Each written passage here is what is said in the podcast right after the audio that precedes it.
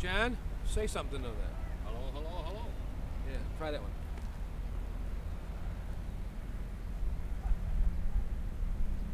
Okay, you're picking me up now? Keep closer. How's that?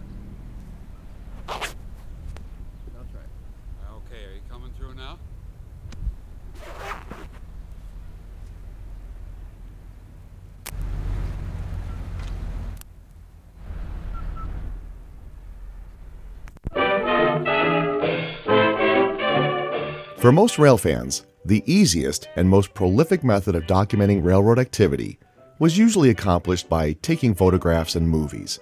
But as we've heard with the recordings we featured from John Prophet, the use of a wire recorder in the mid to late 40s allowed rail fans to bring home the biggest, if not the most important characteristic of a train how it sounded, especially if the train was pulled by a steam engine.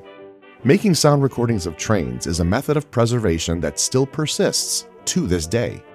Dozens of new recording formats have come and gone, from the wire recorder to the cassette deck, digital audio tape to mini disc, and now digital recording devices that fit in the palm of your hand. All are capable of recording sounds precisely as the microphone hears them. And every recording is a preserved moment in time.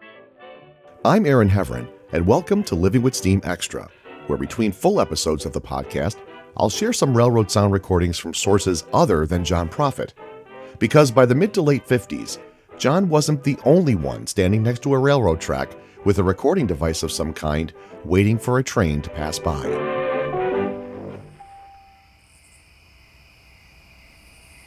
Nineteen seventy three happened to be the 150th anniversary of the Delaware and Hudson Railroad.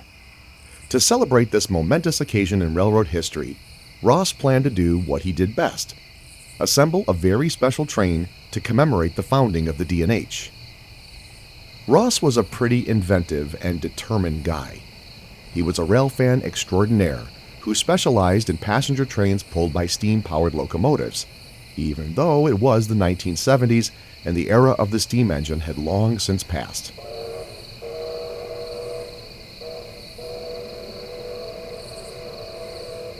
Now, you should know that Ross wasn't talking about the kind of train you have sitting on a 4x8 sheet of plywood in your basement. No, Ross was into railroad preservation in a very big way. He organized and ran very special excursion trains over existing rail lines using restored steam engines as the motive power. Now, I get it. It's hard to imagine such a thing being possible in the days of CSX and Norfolk Southern, where special excursion trains are rare and very few and far between if they happen at all. The price of a ticket alone for one of these excursions could be the same as a ticket to Disney. But in the late 1960s, these trips happened, and quite frequently. In 1966, Ross Rowland Jr. formed what he called the High Iron Company, and this pet project of his would be the driving force behind some of the most successful railfan excursion trips in the United States.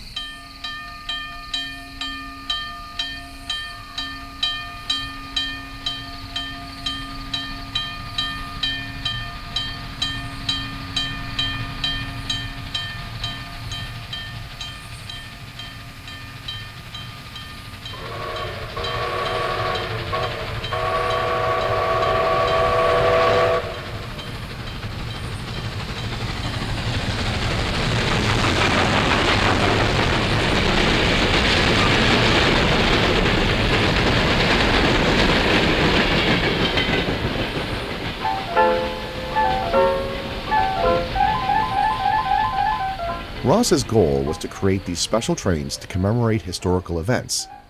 Now, bear in mind that the late 60s into the early 70s was not a good time for American railroads, which makes it seem all the more unlikely that this type of thing could be pulled off. But Ross persevered. One of his biggest excursion trains was the Golden Spike Centennial Train in 1969. According to an article from the February 2022 issue of Classic Trains magazine, quote, the Golden Spike Centennial Limited was born, in promoter Ross Rowland Jr.'s mind, as a reaction to the Association of American Railroads not planning anything special to mark the 100th anniversary of the nation uniting event on the new Transcontinental Railroad at Promontory, Utah in 1869. The apathy was perhaps typical of the Class I railroads of the era still stifled under regulation and trying to get out of the passenger business and stay solvent. In the early 1970s, the railroad industry as a whole was in serious trouble and decline. The disastrous merger of the Pennsylvania and New York Central created the Penn Central, which was a failure almost from its inception. The Erie Lackawanna, which came about through the merger of the Erie Railroad and the Delaware Lackawanna and Western, was struggling to remain profitable in the wake of duplicated and often parallel trackage. The Lehigh Valley was bleeding money, and in Buffalo and Western New York alone, they sold their entire right of way to the New York State Thruway Authority to help stop the bleeding. These were also the early days of Amtrak, which was created by the Congressional Rail Passenger Service Act in 1971 to consolidate the 20 remaining passenger railroads in the United States into one. By 1976, most railroads in the Northeast had been merged into an entity known as Consolidated Rail, or Conrail. Regardless of what the major railroad companies were doing to try to keep their rails above water, Ross Rowland was determined to bring back a piece of railroad history steam engines pulling passenger trains. Now, it goes without saying that Ross Rowland and his High Iron Company's Golden Spike Centennial Limited was very successful. Classic Trains went on to say, quote, The High Iron Company was restoring nickel plate 284 759 to operating condition, and the Berkshire would pull several excursions on the Norfolk and Western, Western Maryland, and Penn Central prior to the Golden Spike train. Through the late 60s and into the early 70s, Ross was connected with and operated several U.S. excursion steam locomotives, such as Canadian Pacific 1278, the Nickel Plate Road 759, the Reading 2101, and the Chesapeake and Ohio 614. I'll feature more on Ross Rowland's High Iron Company excursions in future episodes of Living with Steam. But for now, it's the Reading 2101's sister engine that we're going to talk more about Engine 2102. As I said earlier, 1973 was the 150th anniversary of the founding of the Delaware and Hudson Railroad. To help celebrate the anniversary of the D&H, in May, the High Iron Company put together a special train called the New York State Express. On Memorial Day weekend, the train would run between Hoboken, New Jersey and Binghamton, New York, a distance of around 175 miles today if you made it by car. The train would run over the tracks of the Erie Lackawanna, which were actually the former Erie Railroad outbound from Hoboken, and the former Lackawanna tracks from Binghamton southeast through Scranton, Pennsylvania, and back to Hoboken. Number 2102 was a Northern Class 484 T1 type engine constructed in 1945 for the Reading Railroad. It mostly served as an engine to pull coal trains, but was retired from revenue service in 1956 which is around the same time that Reading removed steam engines from its motive power rosters. Unlike most steam engines during that period of time, 2102 wasn't scrapped, but rather held onto by the Reading as a backup for the three other T1s they had on hand to pull what the Reading called their Iron Horse Rambler excursions. A Wikipedia article about 2102 states After the Rambles ended in 1964, Number 2102 was sold to Steam Tours Incorporated of Akron, Ohio, to spend the next 23 years pulling various fan trips in the Northeast, Mid Atlantic, and Midwest. In 1968, Number 2102 ran an excursion on Grand Trunk Western trackage when a minor derailment damaged its oil lubricators on the second driving axle. Consequently, the locomotive was put aside and it sat idle for the next three years.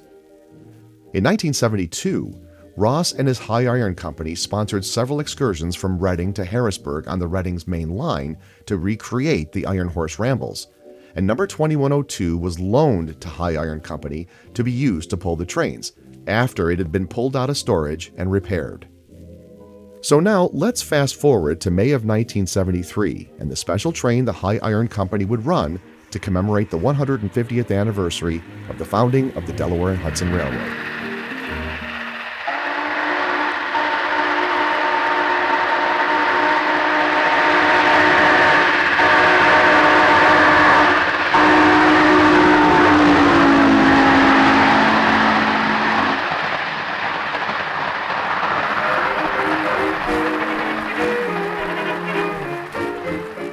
D&H was still an entity under its own name in the early 70s, but the company hadn't hung on to any of their steam engines, and having this special anniversary train pulled by a D&H diesel engine was out of the question. Well, since there were no D&H steam engines around in 1973, Reading 2102 was sent to the D&H's Colonie, New York shops to have some makeup applied in order to resemble D&H K62 484 number 302, with elephant eared smoke deflectors, a recessed headlight, raised bug eye marker lights, and a D&H style number board. Now, just to put this fact out there, the D&H retained some semblance of their own identity until 1991, when they were purchased by the Canadian Pacific, but that's another story. But on Memorial Day weekend in 1973, which was on the 26th and 27th of May, the New York State Express, pulled by D&H 302, headed out from Hoboken for the close to three hour journey to Binghamton. And yes, multiple recordings of the train were made. But what we're going to hear now were not recordings made by John Prophet. I had said in previous episodes of Living with Steam that although John was an incredibly prolific documenter of railroad activity in Buffalo and Western New York, by the mid 1950s, he was not the only one taking pictures, shooting movies, or making sound recordings. Another prominent member of the Niagara Frontier chapter of the NRHS was just as passionate about making photographs, movies, and audio recordings as John was. This gent's name was Jim Van Brocklin, and Many of us just called him Van. I met Jim around the same time I met John, in 1991, and like John, Jim became a very good friend. But while John Prophet's favorite railroads were the Pennsylvania and New York Central, Jim gravitated more to the Nickel Plate Road and the Canadian railroads that ran in southern Ontario but also came into Buffalo, specifically the Canadian National and the Canadian Pacific. And just like John in his younger days, Jim had no problem driving all over the place to make that perfect recording of a train pulled by a steam engine. Jim Van Brocklin started making his recordings in 1956 using a portable reel to reel tape recorder, the manufacturer of which I do not know. But unlike John, who kept detailed but sometimes cryptic notes in a logbook, Jim didn't take any notes. He preferred to indicate what he was recording right on the tape he was using, simply by recording his voice. When Jim first let me hear his many open reel tapes, I was dumbfounded by the incredible clarity and fidelity his tapes exhibited. Now, John's wire recordings were great, don't get me wrong, but anyone who used magnetic tape was really taking the preservation of railroad sounds to an entirely new sonic level. Now, since Jim didn't take any written notes, it was very difficult to retrace his steps in order to determine exactly what was on this one reel of tape. Initially, I thought the entire hour long reel only featured recordings of the New York State Express on Memorial Day weekend of 1973. However, Jim left some clues to the fact that this wasn't completely true. At the end of one of the first recordings on the reel, Jim put his voice on the tape by saying, This was made west of Mechanicville. Now, this statement drove me crazy because Mechanicville is northeast of Binghamton and wasn't on the Erie or the Lackawanna. It was on the D&H. So, what was this bit that Jim recorded west of Mechanicville? It was still D&H number 302 pulling a train, but how and where was this particular recording made? It turns out that Reading 2102, disguised as D&H number 302, began celebrating the D&H anniversary in April when the locomotive was part of a two day double headed excursion with Canadian Pacific 462 number 1278, which masqueraded as D&H number 653. For that trip, the train ran from Colonie, New York to Montreal, Canada on the D&H tracks. This trip is what Jim recorded as a sort of test run prior to the Memorial Day event, and these are the recordings we're going to hear now. Additional recordings of the High Iron Company New York State Express from May 26 to 27, 1973, will be heard in a future episode. When I first heard the recordings, I was playing them back on an old Sony schoolroom type reel to reel deck, which only had mono output. At the time, I assumed Jim had a small consumer grade tape recorder that most folks would have used to send taped audiograms back and forth to their loved ones. Well, this wasn't true at all. By the time Jim made these 1973 recordings, he had a stereo tape recorder and two quality microphones to go with it. So it goes without saying, the recordings you are about to hear are sonically incredible. Jim had his family with him on May 26, 1973, and the entire Van Brocklin family chased the train from just outside Hoboken to Binghamton. From there, they went home to Buffalo. Listen for Jim's scream of excitement at the tail end of one of the recordings after he got exactly what he was looking for.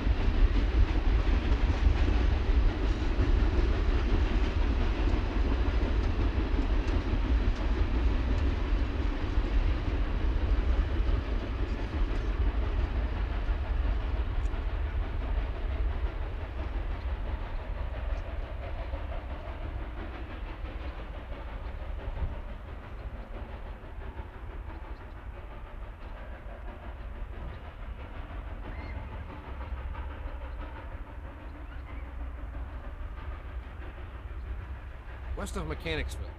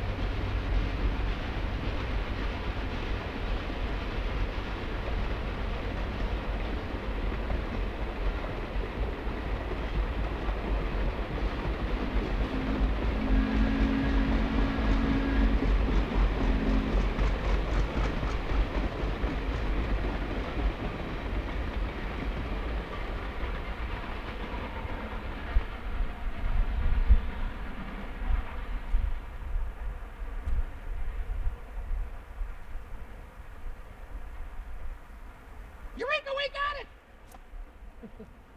Boy, that ought to sound fantastic.